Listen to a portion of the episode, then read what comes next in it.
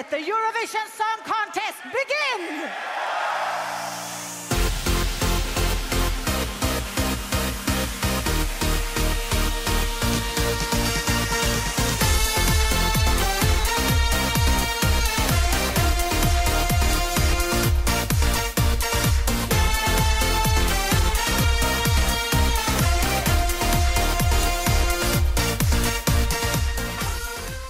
morning, good afternoon, and good evening, depending on where you are in this glorious, chaotic, actually quite depressing at the moment world. Um, welcome back to Douze Points. What a way to launch the episode. Oh wow! And it was like if you go back and watch the tape, you can see the moment that the energy is sucked out of the room. um, my name is Jack. This is my darling co-host Liz, and we're back for another week of Eurovision Forever. What's up, Lizzie? oh uh, my lord! Can I just say it's very appropriate. We uh, record in Adelaide in South Australia. Everyone knows this, of course. Such a hot, sunny, beautiful country. Not today. It is rainy. It is overcast. It is miserable. There is nothing but grey skies and foggy breath and rain as far as the eye can see. And you know what? It's if the universe knows what we're talking about this week. you so you've been building up hatefully so long towards towards this country, but it is the United Kingdom at the Eurovision Song Contest that we'll be getting into in a little bit. Are you um, saying that the reason it rains in England all the time is because God has seen Jemini and has wept ever since? Yeah, because right up until 2003, Britain was known for its fabulous beaches and sunny, glorious weather. That's when it changed for Britain. I'm not saying I'm not saying that Jemini caused COVID, but I'm not saying that they didn't. Well, we'll get to Jemini down the road, but we're going to start tonight, and we're not going to pick up yet because we've got to do a little bit of chatting. But Sounds formal. Uh, we will be starting in 1957 tonight, and it's important to just tell you a little bit about the UK. So, they've entered Eurovision 64 times, and they have made every single final, which shouldn't be a thing that you have to say for the big five countries, but then Germany's been to every Eurovision and hasn't made every final. So, you kind of have caveats on it, I guess.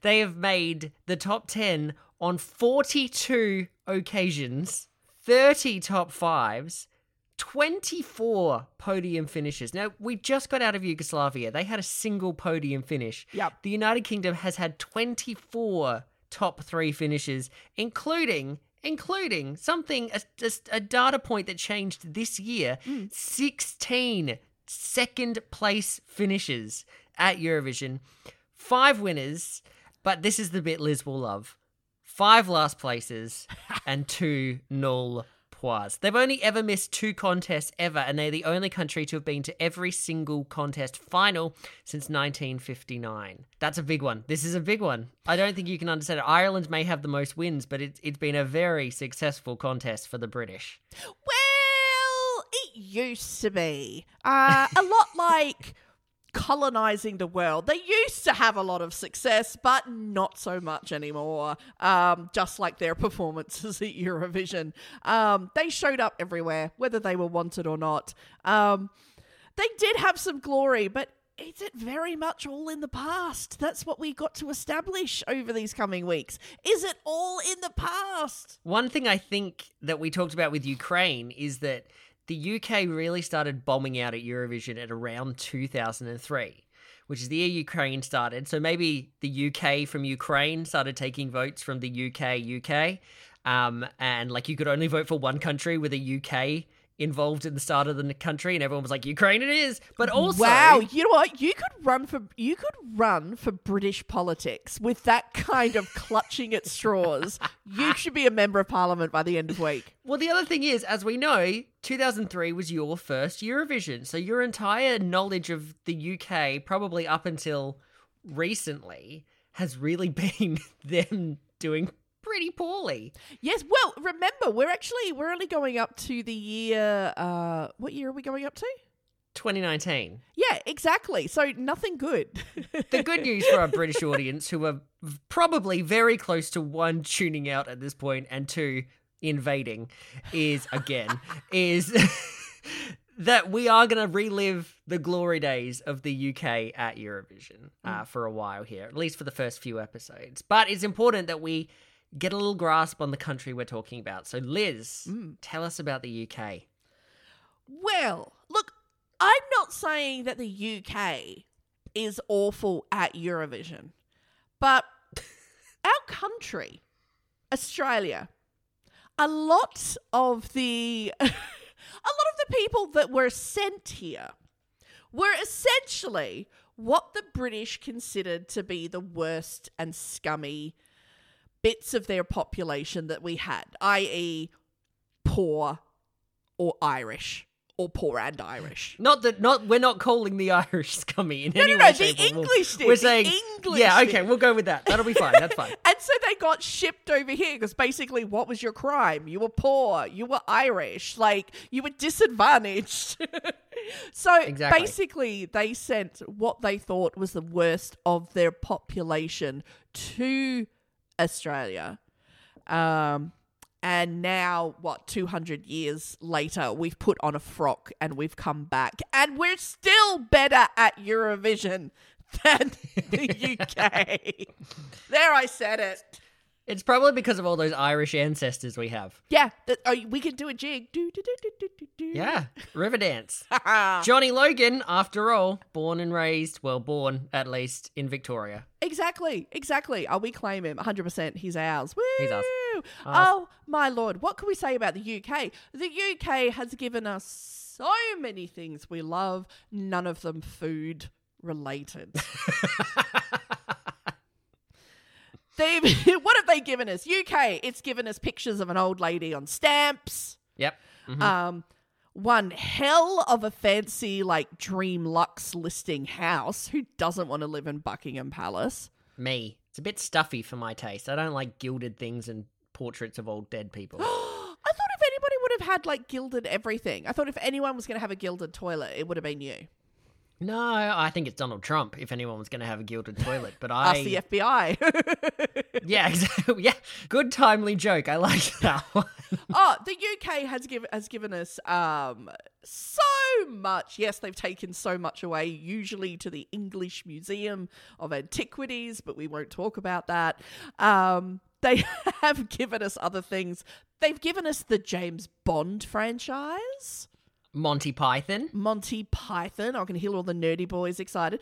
Uh, they they led the way in the seventies of inappropriate uh, humor of Yes. balding men chasing around very attractive women in short skirts who had a problem with their clothing falling off. I'm referring to Benny Hill. You are definitely referring to Benny Hill. I don't think that needed clarification. Oh my lord! And of course, now the thing to understand is the United Kingdom. It's not just England. you are the only one that needs to understand that, I think. I think everyone else gets it. a lot of the time it looks very there's a well because there's a lot of England on the stage. I'm just hmm. saying I haven't seen a lot of like throaty Welsh choirs on the Eurovision stage. So, but of course, um, you know it's the United Kingdom, so we've got England, we've got Scotland, we've got Wales, we've got Ireland, um, Oh, well, be careful. Northern Ireland. We have Northern Ireland. Northern Ireland, sorry. So they're all like jammed together, whether they want to be or not. And I think for very many years, this could have been why they've been fighting for independence because they don't want to be blamed for Jemini. And who can blame them? Here's an interesting bit. Okay, the the crowd favorite, the crowd hushes as we get to the pinnacle moment. Okay, what do you think the population of the UK is? All together collectively. Yeah, as in one united kingdom. Okay, well, let's work. Let's go big picture here. Russia has a hundred and something million people. Then Germany has 80 million people. Then it's the UK and France on the population list in Europe, I think. And one slightly bigger than the other, but I don't think it's close to 80 million. I'm going to say something in like 65 million people. Wow. I'm wrong, aren't I? Wow. It's like you're our own very Jemini. You just don't get it. You're out of step. no, oh my lord. It's getting up. It's almost 68 million. You never will give me credit for not missing it by too much, will you? But you're like three million out. That's huge. Well, That's like All right. London. You've just completely discarded. no, London. London's so much bigger than 3 million people. Melbourne has 5 million people. London's definitely bigger than. Oh, All right, it's like a this. it's like a train on the tube. You've just discarded a whole train on the tube. Nearly sixty-eight point million. That's that blows my mind because when you look at the UK on the map, it's not that big. Pretty small. Mm. And what always makes me laugh is when you have those, you know, they have those shows where they're like, "Oh, you know, I'm a, uh, I'm a butterfly collector and I sell stamps, and we want to buy a three million dollar home in Devon."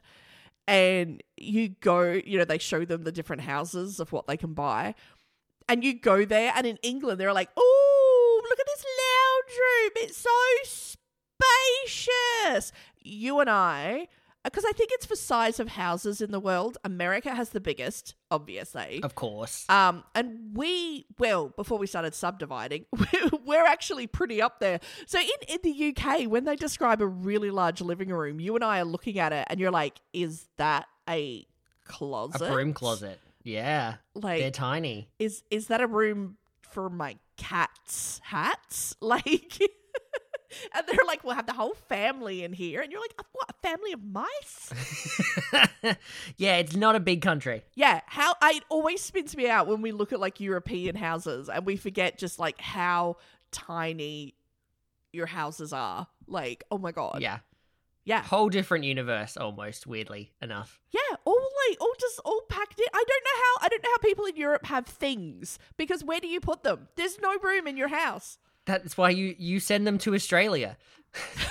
That's where they've always put their things. They've sent them down here. Ah, oh my lord! Can I say there are a few European things I've seen over the years can get down here and Get in- oh, get hello. in my spare room. Whoop, whoop. Yeah, there's a good few English uh, things, British things, in fact, that I would I would love um, to um, tour Australia. Have you can put it heard in so many rumors are surfacing again? They were they were cut down. They've been cut down before, but now r- new rumors have resurfaced that they've approached Henry Cavill to play James Bond.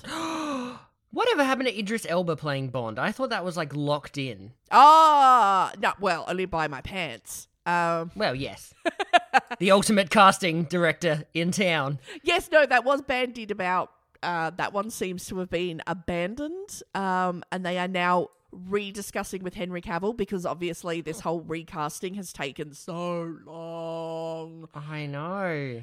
Oh well, we'll see. Oh my god, can you imagine though? Henry Cavill, like, ha huh huh. I sent you that meme of him drunk, right? No one looks good drunk, and then Henry Cavill. yeah, I know. And you know what? He was drunk. He was probably fixing a computer and helping a homeless woman at the same time. Damn you! I think we're off track, so let's get onto it. On that note, Oh, I'd get on his track. we are picking up for the first episode, the first entry the UK ever sent in 1957 with Patricia Bredin with the song All, finishing seventh. Two from Switzerland, one's from Austria, Belgium, Luxembourg, and the Netherlands. This is, this was, I should say, the shortest song in Eurovision history until 2015, which was obviously Finland, I think we all remember. Uh, and it was followed on the night by Italy, who sent the longest song in Eurovision history. What are the odds? I know. When you don't have rules in place, anything's possible, I guess. What do you think of this one? You know what? I think this is a sweet, simple, and effective song. I will, you know what? I think my points are going to be a little bit too generous because I watched a bit of the worst of the UK at Eurovision before watching these, so I think everything has been accidentally marked up. But no, this is sweet. It's simple. This is this is effective. This is refreshing. Five across the board. You know what? Any score from you above a two for the UK is actually quite a generous, yeah, generous one for you. Opera is not the UK's strength, so like, no wonder they only kind of sent it once. Uh, she looks nice. Obviously, this is the second contest, so the UK has already missed one contest. They can never say they've been to them all. Uh, she looks nice, but this doesn't really grab me. It sort of annoys me a bit, and I don't know why. Oh, Anyway. you're not a fan of the opera, are you? Like No, you- unless Romania sends it, I'm not there for it. Mm, okay, I get that. Yeah. Uh, song four, performance five, fashion a five for a 14 from me, 29 between us. Now, in 1958, the BBC actually couldn't get an agreement with, quote, various artistic unions, and so they withdrew from the third contest. But this was 1958. This was the last time the UK was not at Eurovision. That's some dedication. Oh. Regardless of how well they've done, Yeah. and they've done pretty well. There were a few times in the 2000s I wish the unions couldn't have come to an agreement we could have shut that shit down before it happened. Look, we'll get there when we get there. Stop muddying the waters. 1959, Pearl Carr and Teddy Johnson with the song Sing Little Birdie. Sing Little Birdie, sing this song, birdie. sing Little Birdie, all da da. And they finished second. This is going to be a thing for them. Five from the Netherlands, three from Switzerland, and twos from Austria, Belgium, and Monaco. And uh, like I said, the first of their seemingly endless runs as Eurovision's bridesmaid. What did you think? Oh my lord. Look, it is something like a carry on film. Just when you think you can't get any more from this performance, you think you've seen it all, he pulls out a puppet from God knows where. is this the first puppet at Eurovision? I think it is. God, I wish it was the last, but I'm pretty sure it's the first puppet on the Eurovision stage. Do you remember that puppet from Switzerland, the clown that was like the no, the puppetry? I think it was Peter, Sue, and Marc. It was Oh. a little. Oh, No, anyway, with this is a much better puppet. With the devil. I don't think of that as a puppet. I just thought of that as the devil. I was thinking of Dustin the turkey, but Oh yeah, I forgot about Dustin. Of course, uh, it's almost sickly sweet, and I think in a very irritating stop looking around for the fake bird kind of way. Like wait till the puppet gets there, then you can be like, oh, there's a bird. But beforehand, be like, sing little birdie, where is the birdie? Oh, oh, revolutionary television. Oh my god, know? this is the fifties. This is like Hollywood like master magic. you know, people would buy tickets to this thing. Oh my god. You know, on a little side note, do you know they actually are a husband and wife duo? Yes, I did. They were married in 1955 and get ready for your ah. They actually remained married for 63 years. He died in 2018, aged 98. She died in 2020, age 98. You go, girl, equality. Well, you you stole the closing of my review for this one, but Oh. I'm glad it's out there either way. The song, to be fair, it's very saccharine, but I do appreciate their dedication to that bird puppet. Like they've got balls to commit, like to that. Oh, a hundred percent. And act like straight out of a "Say No to Drugs" PSA. It just feels so forced. But they did win me over. They did win me over.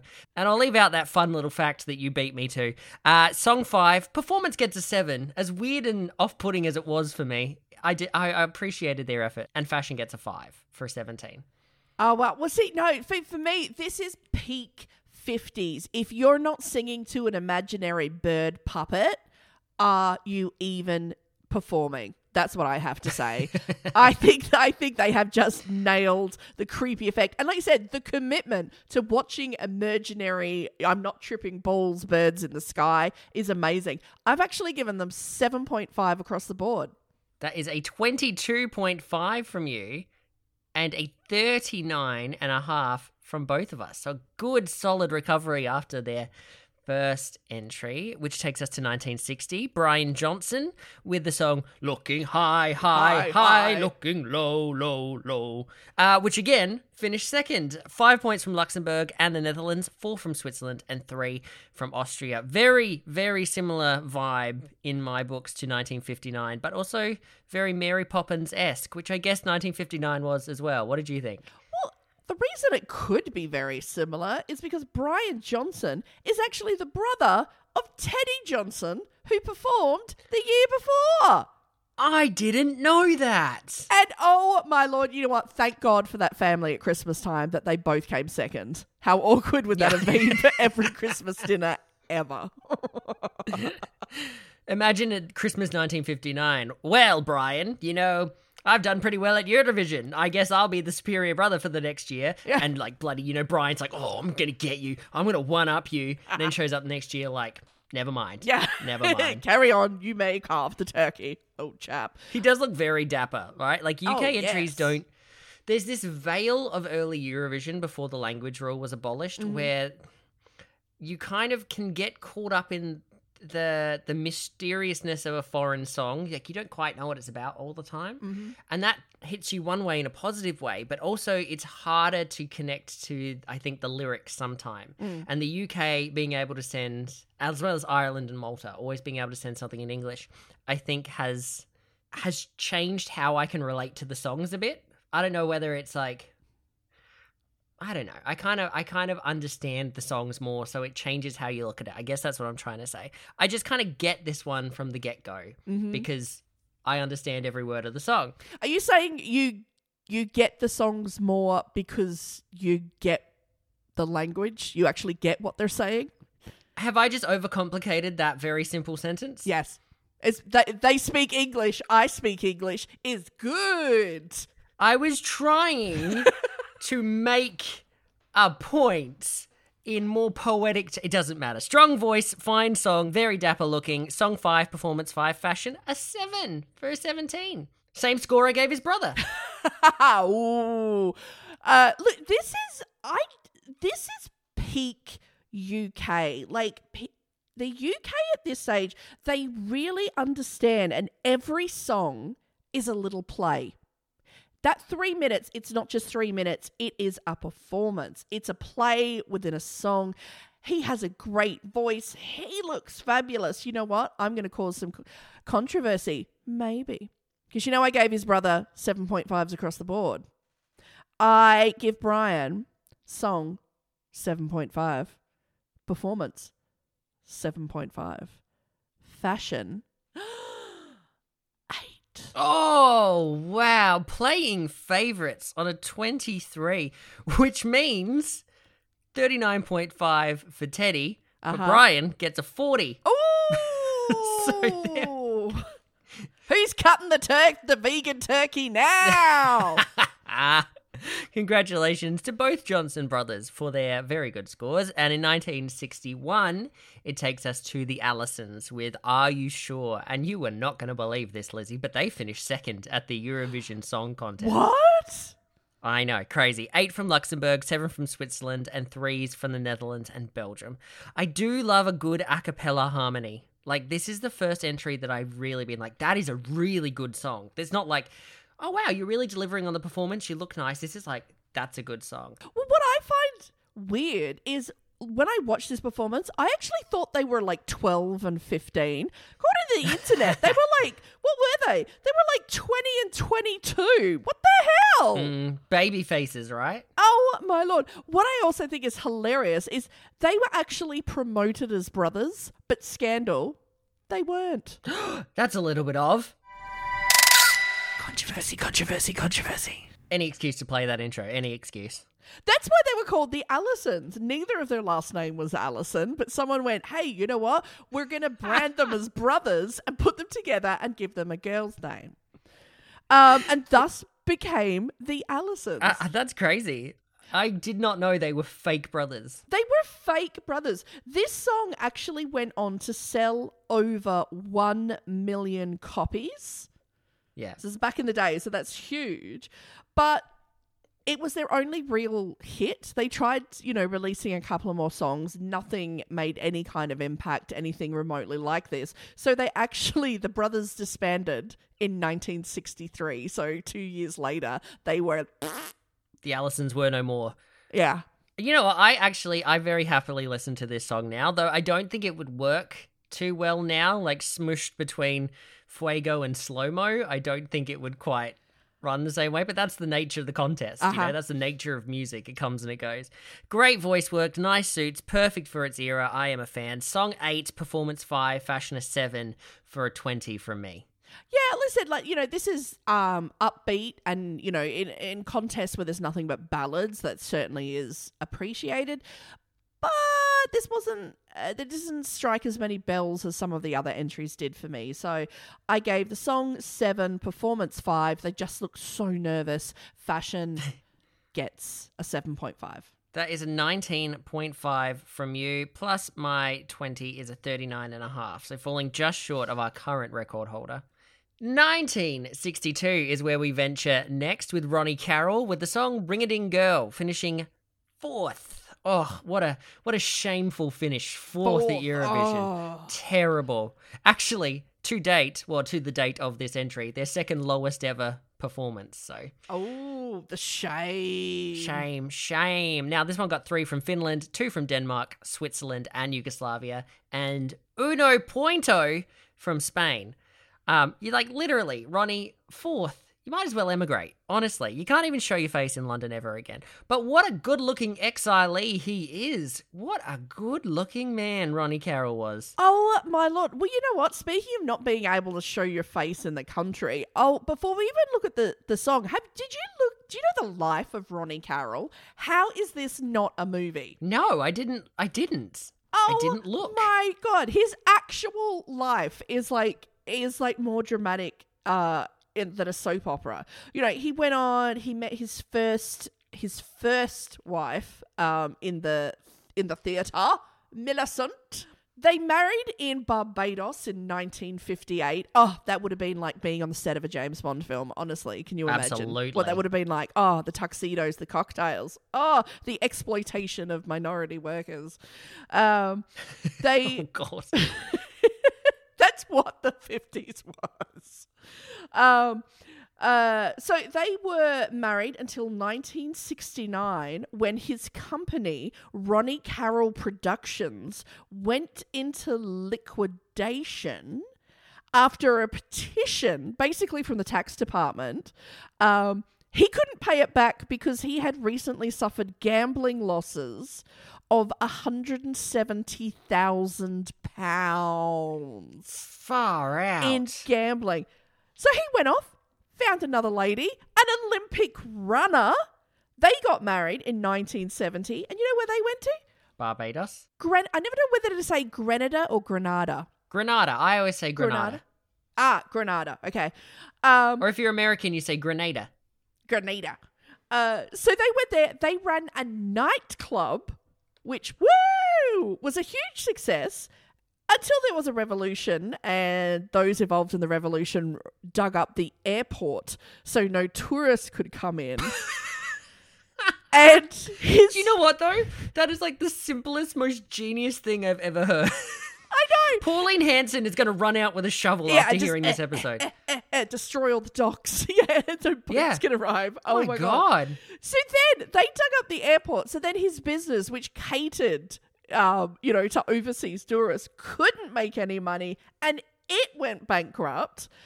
And then his second wife to the Olympic runner that ended as well. So then he went on and married his third wife, Good god. a South African woman called Glenda. And he went bankrupt again, and he ended up running a food stall in Camden Market to pay the bills. He lived his last years in Hampstead, which is in North London, and he was a regular caller to radio phone in shows. He died in London at age 80 Wow, what a life. in 2015. I know, like actual like cocaine fueled nightclubs in Grenada and revolutions. Hang on. How did he get off Grenada? well, wasn't my plane. you know what? That's the real question. You know what? Maybe that's why he got divorced. Maybe he just like it was, you know, it was the seventies. Equality hadn't been invented. He probably just rode his wife, used it Yeah. like a flotation device. That's why they got divorced. Put that in your movie if you dare. yeah, there you go, Ben Affleck. There's Argo Part 2, the Johnny Carroll story. Ronnie Carroll story. You can't make that up. You can't make that kind of life up. Like what? Who would make that up? I know. It kind of makes me think my whole life has been wasted and that you and I, we need to like move to some, we need to move to Fiji, start up some drug fueled 70s Eurovision themed disco and just Mm-hmm. live our best life until the revolution happens. And the uh, airport is gone. Yes. Yes. And then you could ride me like a flotation device. Oh, poor choice of words. I think this one, beyond Ronnie's actual life, back to this his entry, another very coyishly sweet one from the UK. But I like it. It works. It's fun. If, if a little bit stupid lyrically, um, but but it works. And another weird facet of Ronnie Carroll's life, I guess. Yeah. Song six, performance six, fashion a seven for a nineteen. Yeah, like the the song is as catchy as hell. I think there's the performance elements suffered a bit much in this one. There isn't like the puppets and the magistry that was in previous years, but the song is catchy. Song gets a seven. Performance and fashion both get fives. for a 17 from you and a 36 between us, which takes us to 1963. And oh, I wonder if you could tell me this guy's life story. His name is Ronnie Carroll. I, I don't know. I don't know if he's ever been to Granada. Uh, Say Wonderful Things, which again finished fourth. Five from Norway and Spain, three from Denmark, Finland, France, the Netherlands, and Yugoslavia, and twos from Sweden, and a one from Monaco. A second chance for Ronnie, and he still shamefully, embarrassingly only lands in fourth place. He's never going to live this down. Not in Britain. Not in Britain. Maybe Granada. Maybe Not in Granada. Britain. They'll forget about Yeah. it. It's very unique staging, this one. It's almost music video esque. Yes. What did you think? Yeah, that's what I love about this one. They have really gone for it for the stage performance. Whereas the year before, I don't really feel there was anything. This year, they have really knuckled down. Oh, and my favorite bit is at the very ending where you come into the close up shot of him and then you pull back, and the three women which had been at the side of him are now all strategically placed behind him. I mm-hmm. think that is amazing. And we are back to turning it, the production, into a play. I think it has some ahead of its time performance value, what they've done with these three ladies. Um, it's it's really understanding that the screen is that picture is an artwork. And they have really nailed it on this one. Look, not a real fan on this song compared to the others, but you know, I I love the performance of the stage production. I agree. I think Ring a Ding Girl was a better song. There is an Elvis like vibe to this one, and I think I briefly heard a ukulele, which I wasn't like, I was like, uh, What? okay, cool. he probably brought it back from Grenada with him. Um, it's pretty by the book. It's inoffensive. Song four, performance six, fashion a five for a 15. And yes, everyone out there, I know I've repeatedly changed between saying Granada and Grenada. I hear it as well. I'm not going back to re record the word Grenada or Granada. Just live with it. We're giving you the option to figure out which one you like more. uh, 15 from me. What about you? I love it. We're going to go back in like the stats and we're going to see this is the moment that everybody switches off. They're just like, I will not take you disrespecting my country in this way. Um, We're going to lose that massive Grenadine audience. I know. Oh, is that, Grenadian? No, that's another thing. is that where that alcohol comes from? Grenadine? I guess so. Or is that from St. Vincent and the Grenadines, which is another country not too far away?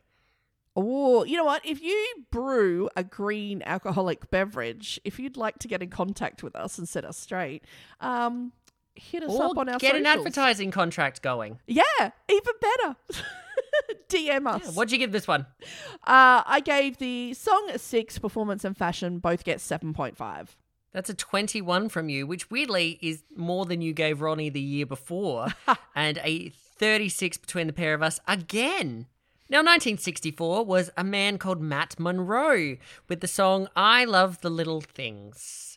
I've never said that to a man. Finished second, five from Norway and Switzerland, three from Finland, and one's from Austria, France, Germany, and the Netherlands. And the Bloody Danes lost the footage. I'm not even going to sugarcoat it anymore. not even going to be polite about it. Bloody Danes lost the footage.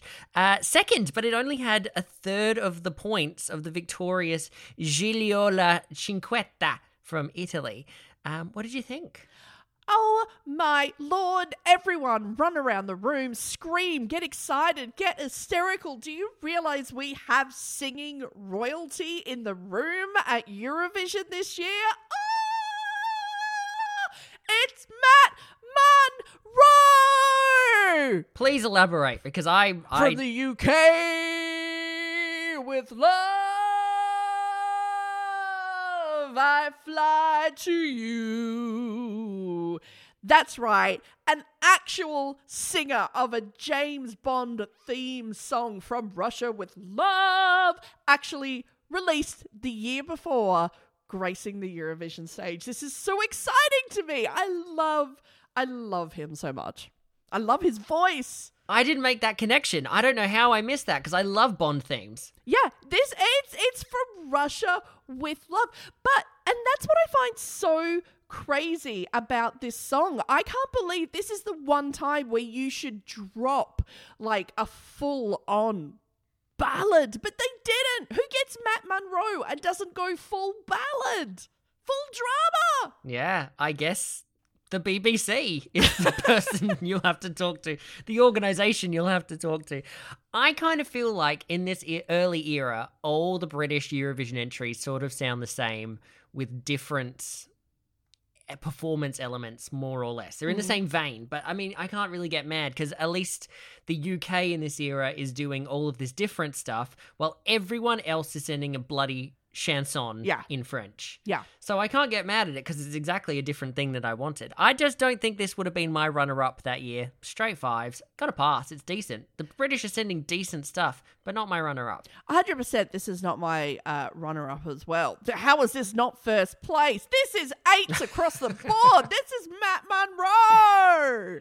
It's a 24 from you and a 39 again between the pair of us. Do you know what's going to be amazing? Mm. You may rain hate down on the UK for the three years we've been doing this. Because they suck. But if at the last second you pass the UK in total because you loved the early stuff so much, I'll be floored. Well, if It'll they, be crazy. If they keep pilling, you know, bringing out, oh my god, if there is a secret Shirley Bassey banger that I don't know about, I will lose my shit.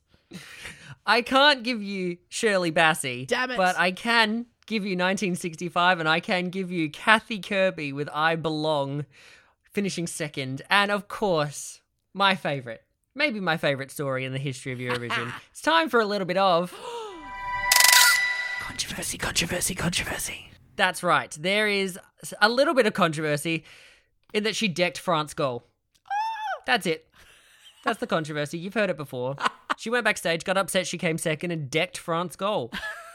and again, Iconic. my favorite part of this is every time we retell the story, the violence increases.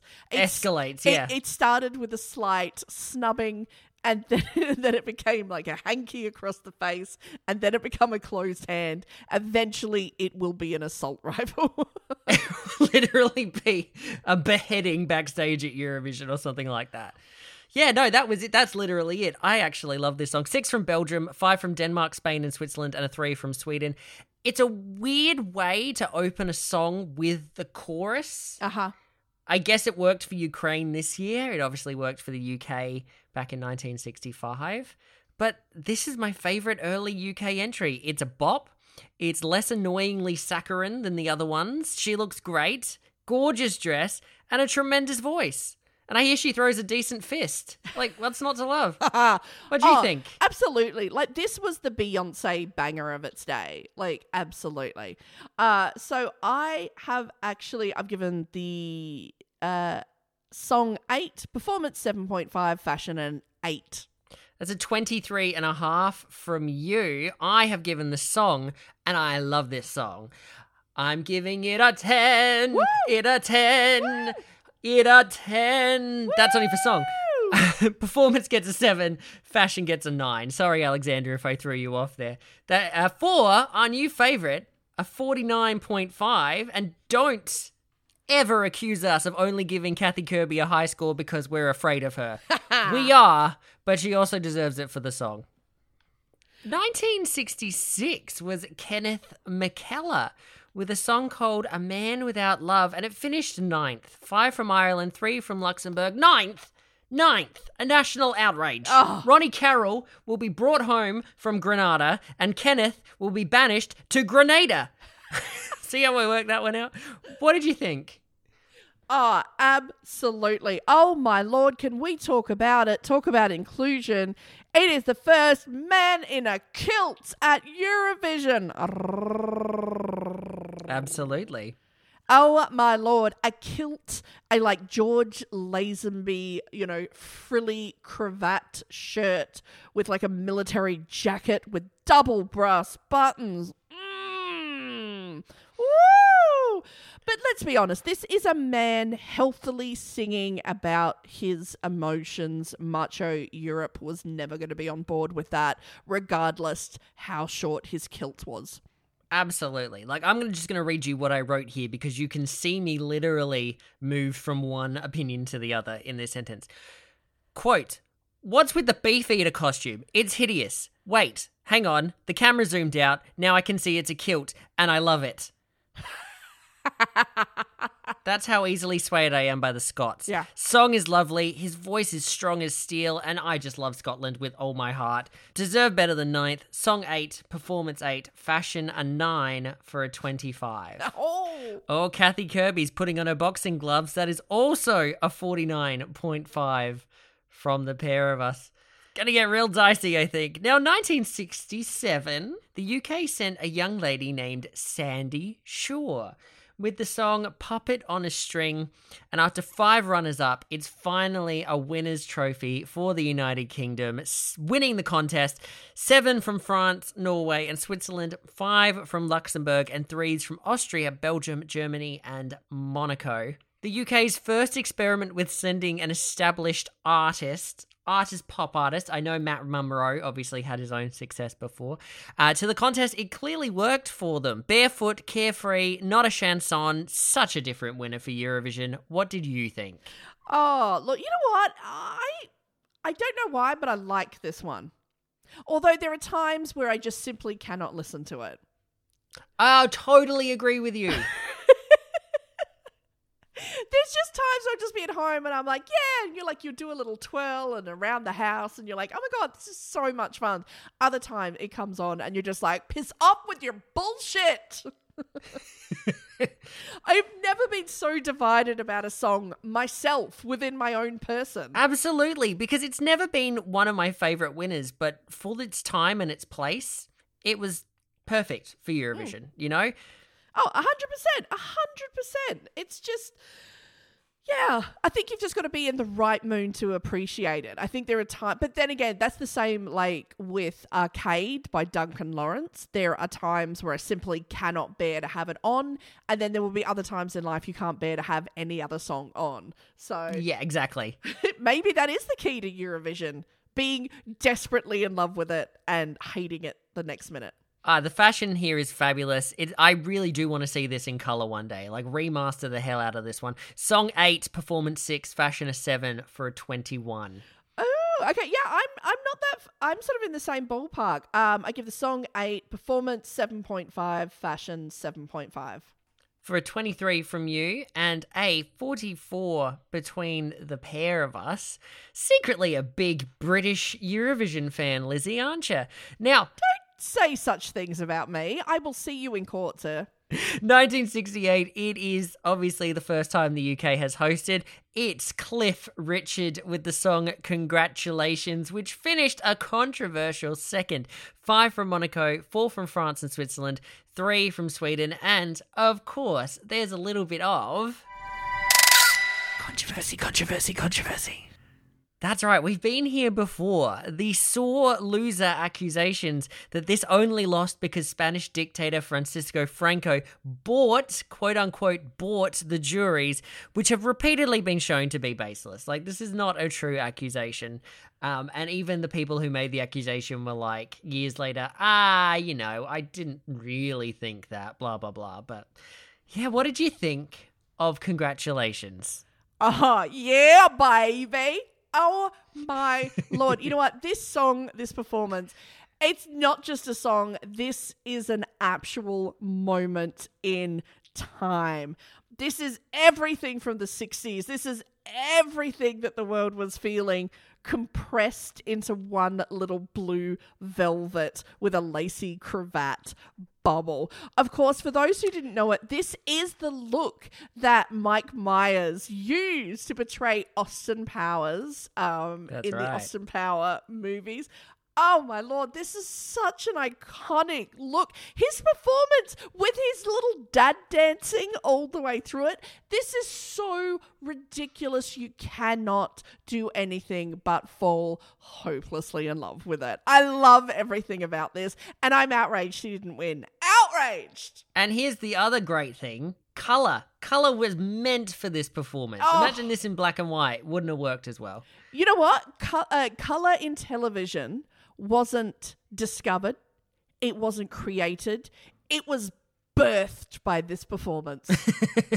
Put that in your science books. Absolutely. Actually, just mid contest, color just happened. The world was actually in black and white. Like the actual world Yes. in 1968 It was was like in black Wizard and white until Mm. Cliff got on the stage. Yeah. Very Dorothy, very Dorothy. Um, I think it's a little bop, some funky dance moves, and some delicious ruffles on that suit. It has all the elements of a winner, but it didn't win. I mean, that's just a fact that I think sometimes the UK gets more upset about with this than mm. other countries do when they are like, we had a winner, we should have won, but we came second. Everyone's all like, just suck it up and deal with it. Anyway, I just think, I think the sore loser stuff, and I know it's not everyone. I know it's a few things. It's a story that just gets repeated, but it did, it did irk me a little bit. I got over it. I don't hold it against the song. Song seven, performance seven, fashion an eight for a 22. Oh, I think this is a whole moment in time. When they talk about what shall we like throw up into space with the rockets, what should we send to Mars so the aliens there can look at it and they know not to eat us. Send this performance because you know what? The the aliens are going to look at this and like me and like the rest of the world except Franco, we are going to fall in love and just give it 12, 12, 12. Yeah, baby. Yeah. 22 from me, 36 from you, and a 58 between us, just off an almost ultra perfect score. And oh, hang on. Sorry, Kathy Kathy Kirby. I think look oh. behind you. Kathy Kirby is standing behind looking, you. I'm not looking behind me. I'm looking. I'm just. I'm going for the door. Okay, just cover me. I'm going for the door. I'm going for the door. I'm going for the door. Bye. Now, the UK did not win in 1968, but they did in 1969. They sent Lulu with the song Boom Bang-a-Bang, and obviously it is a tied winner five from Sweden, four from Luxembourg, and three from Italy. And I just want to play it again. We all know the story, but it's time for a little bit of. controversy, controversy, controversy. Yet another controversy that obviously we've already covered the four way tie of 1969. I'm not going to get into it, but if we had the current rules, this would not have won Eurovision. France would have won Eurovision. In fact, under the 91 rules, France would have won 1969. They came second in the tie in 1991, but under the current rules, France would have won 1991. So rule changes have really fucked France over here a bit. Good. Take that, France. I love a little bit of Liz spite in the in the commentary. Uh, my second favorite British winner, I think. What did you think about Lulu? Oh my lord! They were like, "Oh, the UK was like, we're just missing that one little special ingredient to make people love us and get the win." I know. We'll try and sound like an Australian. It's like someone in the UK when they come out and try to ask for a boomerang. Can I get your boom bagger bagger bagger boom bagger bagger bagger? Ah, that's why they won. People thought, oh, it kind of reminds me of Australia. I'm voting for it. you know what? Is whenever I think of Lulu, I just picture her in absolutely fabulous. And I was about to say my favorite thing about Lulu is that she's Eddie's client in Ab Fab. I know, and every time I watch it, whenever she pops up in an episode, I'm just like, babe, you won Eurovision. You can do better. Yeah, exactly. Like, come on, she represented pop specs. Like, you can do better than Edina Monsoon. Anyway, Lulu is a charisma machine, and the 60s threads are just gorgeous. I uh-huh. love this outfit. I love all the outfits on this stage. I love the little dance and the dramatic arm swing. This is exactly what I want out of a 60s entry. This is my 60s compared to your Cliff Richard 60s. I think we've both found entries that really represent what we want out of it. Very, very worthy winner. In fact, I think of the four that won that year. Mm, I can't say that because I love vivo cantando. hey viva soplando. Hey. Um, I love that too but absolutely a worthy winner. Straight nines from me for a 27 out of 30 Oh, boom, bang, a bang, get a gong, triple eight. eight straight across the board for Oh, a yeah. 24 plus my 27 is a 51 and that is the last song we're going to talk about tonight. Our top three tonight. In third place, it is a two way tie between Kenneth McKellar and his kilt and Oh no! Kathy Kirby. We'll we'll let them box it out for who really comes third on a 49.5. Our runner up is Lulu, their winner from 1969 on And a France? 51 And out France- and France on a 51 out of 60 but our winner tonight on the back of a lot of Austin Powers love from you is Sir Cliff Richards with congratulations on a 58 out of 60 that makes me so happy. which means it's time for Comment of the week. Oh yeah.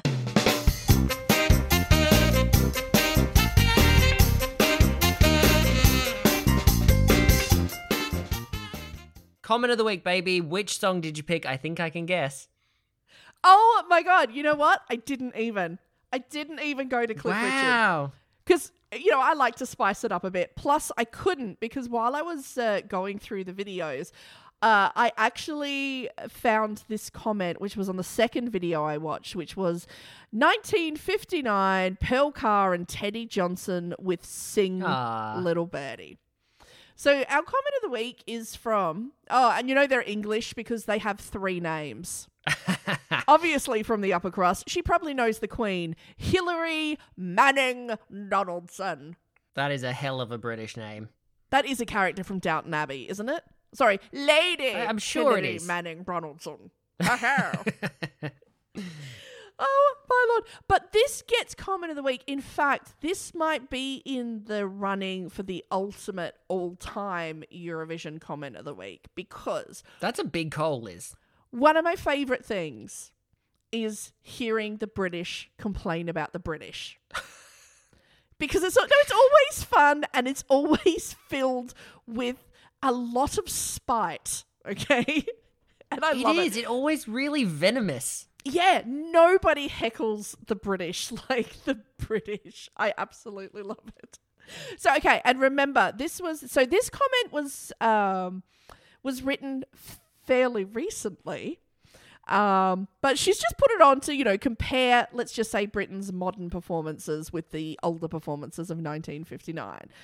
And Hilary Manning Donaldson has just looked at the history of Eurovision, of the UK at the Eurovision, and has just said, What has happened to the UK at the Eurovision Song Contest?